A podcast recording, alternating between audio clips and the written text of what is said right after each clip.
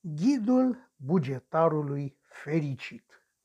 Se tot agită spiritele în legătură cu salariile din sistemul bugetar. Vorbim la grămadă despre salarii, sporuri, procente și pensii cumulate cu toate astea. Este normală debandada la care s-a ajuns.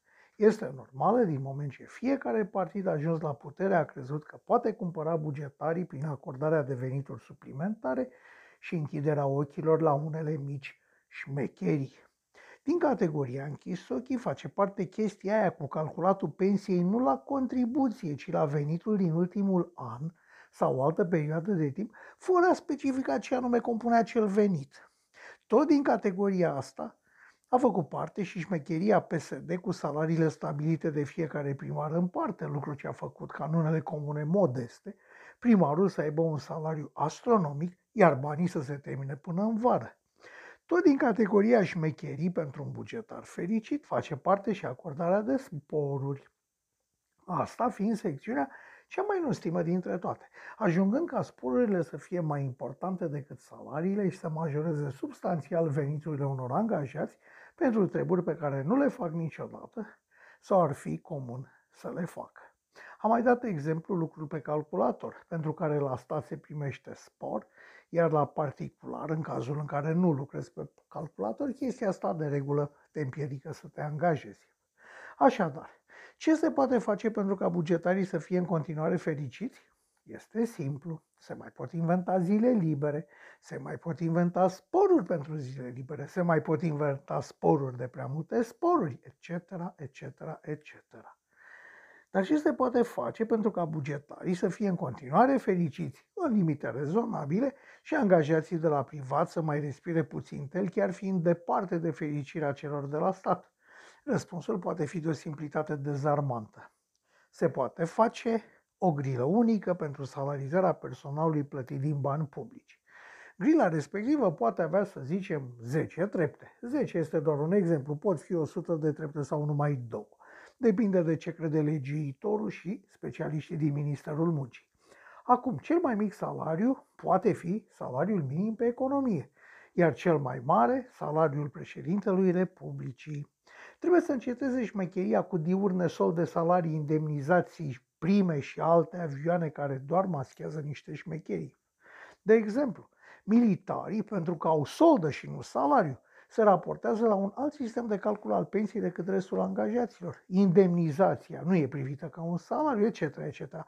Odată ce se renunță la acest talmeș-balmeș și se înlocuiește cu denumirea unitară și comună de, să zicem, tot cu titlul de exemplu, salariu, se poate trece la calcularea salariului meritat pe trepte de necesitate, performanță și eventual vechime, deși povestea cu vechime este discutabilă, pentru că de obicei, odată cu vechimea în muncă, vine și promovarea în funcție.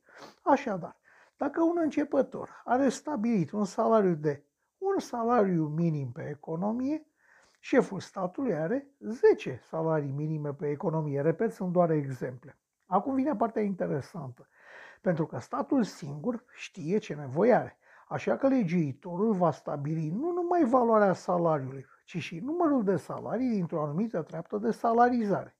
Șefii celor două camere sunt în număr de doi și vor avea un salariu de nouă salarii minime pe economie. Se încadrează cineva în această treaptă de competență și necesitate pentru statul român?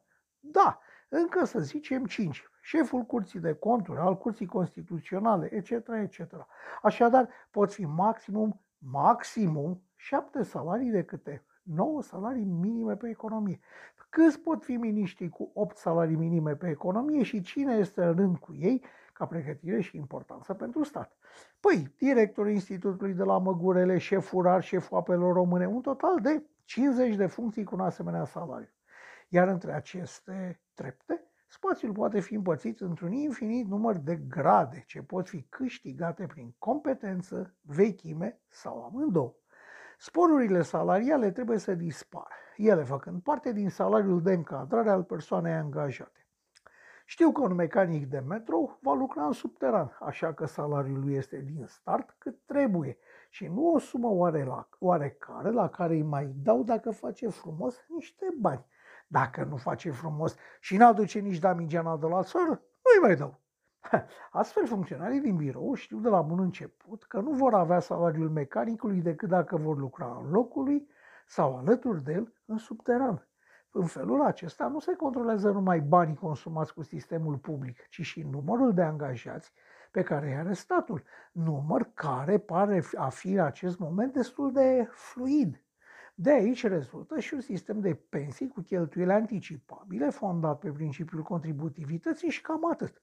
Mult câștigi, mult contribui, mult o să-ți fie pensia, puțin câștigi, puțin contribui, puțin îți va fi și pensia. Pensiile speciale trebuie să se acorde în continuare, dar spionilor reveniți în pace după ce au servit țara patruzeci de ani în străinătate și nu primarilor pentru că sunt ai cui trebuie. Să fie atât de greu, să fie imposibil de stabilit o lege pentru toți, nu se poate sau nu se vrea. Dacă nu se poate, de ce? Dacă nu se vrea, de ce? În momentul în care salarizarea bugetarilor se va face într-un asemenea mod clar și transparent, oamenii ar ști bine că peste doi ani pot trece la gradația trei, că dacă își termină școala pot accede la treapta patru, că viitorul este așa și pe dincolo și că bine ar fi să nu depășească rata de X euro la creditul pentru casă. În final, asta trebuie să fie siguranța din mediul public, iar cui nu-i convine. Îi urăm pentru un maximum de fericire bun venit în sistemul privat. Țara este tot o firmă, mai mare și mai complicată poate, dar tot un fel de firmă este. Guvernanții trebuie să aplice sistemului public mecanismele mediului privat. Atâta, atâta. Atâta tot ar fi suficient într-o primă fază pentru ca lucrurile să meargă mai bine. E, așa se gândește un om de pe stradă.